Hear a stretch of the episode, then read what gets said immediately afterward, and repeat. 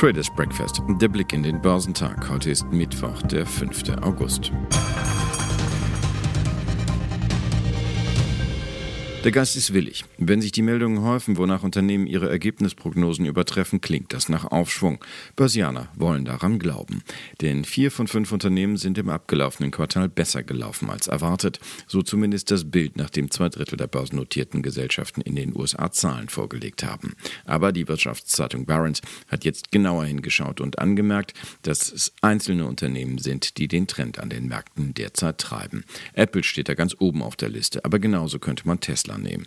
Das, so die Argumentation von Burns, spreche nicht für gesunde Märkte. Tatsächlich sind auch die meisten Anleger vorsichtig. Guten Konjunkturdaten folgt schnell eine kalte Dusche. Das zeigt, wie zerbrechlich der Aufwärtstrend ist. Und in den Augen mancher, wie notwendig Konjunkturhilfen sind.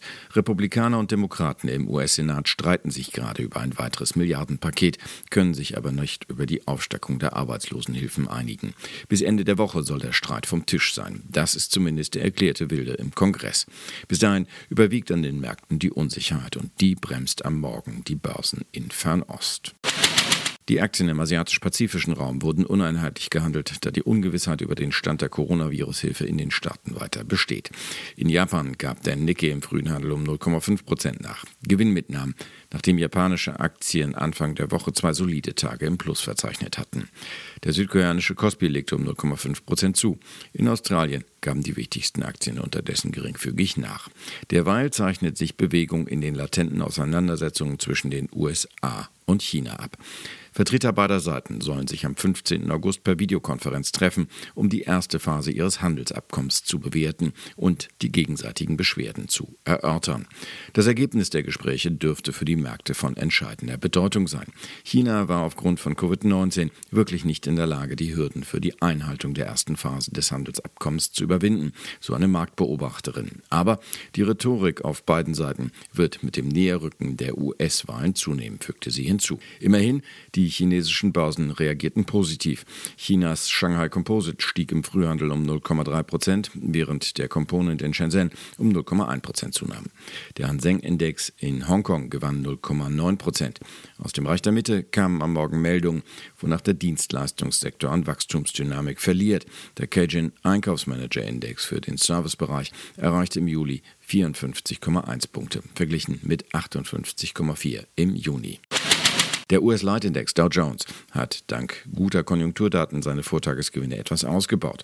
Die wichtigsten technologiegeprägten Aktienindizes schleppten sich gestern sogar zu neuen Rekordhochs. Die Aufträge in Industrieunternehmen in den USA hatten im Juni stärker als erwartet zugelegt. Der Dow ging mit 0,6 Prozent höher bei 26.828 Punkten aus dem Handel. Der marktbreite Standard Poor's legte um 0,4 Prozent auf 3.306 Punkte zu. An der Technologiebörse Nasdaq rückte der Nasdaq 100 um 0,4 Prozent auf 11.096 Punkte vor. Der Nasdaq Composite schaffte ein Plus von 0,3 Prozent. Erst am Vortag wieder hatten die Papiere des iPhone-Herstellers und des Softwaregiganten Microsoft neue Höhen erklommen. Nun rückten die Anteilsscheine von Apple um 0,7 Prozent vor, während die Aktien von Microsoft am Dauende 1,5 Prozent verloren. Im Standard Poor's stiegen die Papiere von Ford um 2,5 Prozent. Der kriselnde Autoriese stellt seine Konzernspitze bereits zum zweiten Mal in gut drei Jahren neu auf. Der erst seit Mai 2017 amtierende Vorstandschef Jim Hackett tritt zurück. Zum Nachfolger wurde mit Wirkung zum 1. Oktober Topmanager Jim Farley befördert, der sich derzeit im Vorstand um das Tagesgeschäft kümmert. Ein Experte vom Analysehaus RBC sieht die Personalie als ein Indiz dafür, dass Ford nun am Markt schneller und aggressiver agieren möchte. Den ersten Platz im Nasdaq 100 eroberten die Papiere von AMD mit einem Plus von 9,5 Prozent. Im Handelsverlauf hatten die Anteilsscheine des Chip-Herstellers ein Rekordhoch erreicht. Börsianer nannten als Antrieb einen positiven Analystenkommentar von Jeffries. Die Corona-Pandemie hat den US-Unterhaltungsriesen Walt Disney tief in die roten Zahlen gebracht. In den drei Monaten bis Ende Juni fiel unterm Strich ein Verlust von 4,7 Milliarden Dollar an, wie der Konzern nach US-Börsenschluss im kalifornischen Burbank mitteilte. Die Marktreaktion fiel verhalten aus, die Aktie geriet nachbörslich zunächst ins Minus, der Kurs erholte sich aber rasch wieder und notierte dann 4% im Plus.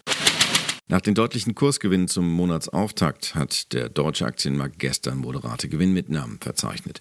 Der DAX verlor letztlich 0,4 Prozent auf 12.600 Zähler, nachdem er am Vortag noch um rund 2,7 Prozent zugelegt hatte.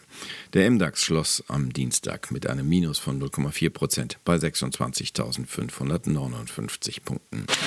Mit Bayer und Infineon standen gestern zwei DAX-Werte mit Zahlen auf der Agenda. Bei Infineon kamen besser als erwartete Zahlen und der Ausblick auf das vierte Geschäftsquartal gut an. Die Papiere des Chip-Konzerns rückten um 2,5 Prozent vor.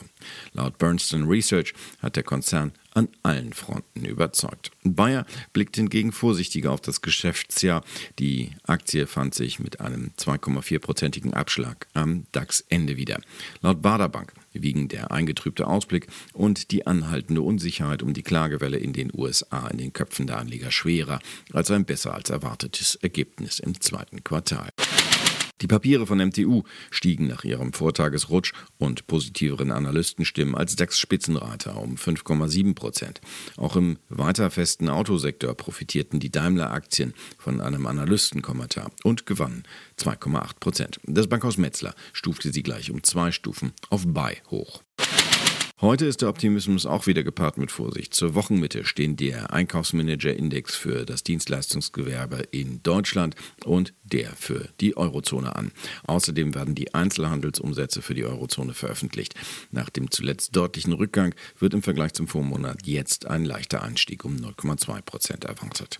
In den USA werden die ADP-Arbeitsmarktdaten, die Handelsbilanz sowie der ISM Service Index bekannt gegeben. MTU Aero Engines hält heute seine virtuelle Hauptversammlung ab. Geschäftszahlen kommen von Allianz, BMW, Continental, Deutscher Post, Vonovia, Wirecard, Commerzbank, Hannover Rück, Metro, Morphosis, LPKF Laser Electronics, Norma Group, Patricia, Wacker Neusen, Fürst Alpine, Ahold Deleuze, Wolters Kluwer, Amerisource Bergen, Fiserv, und MetLife. Der DAX wird leicht im Plus erwartet. Zur Eröffnung wird er bei 12.612 Punkten gesehen.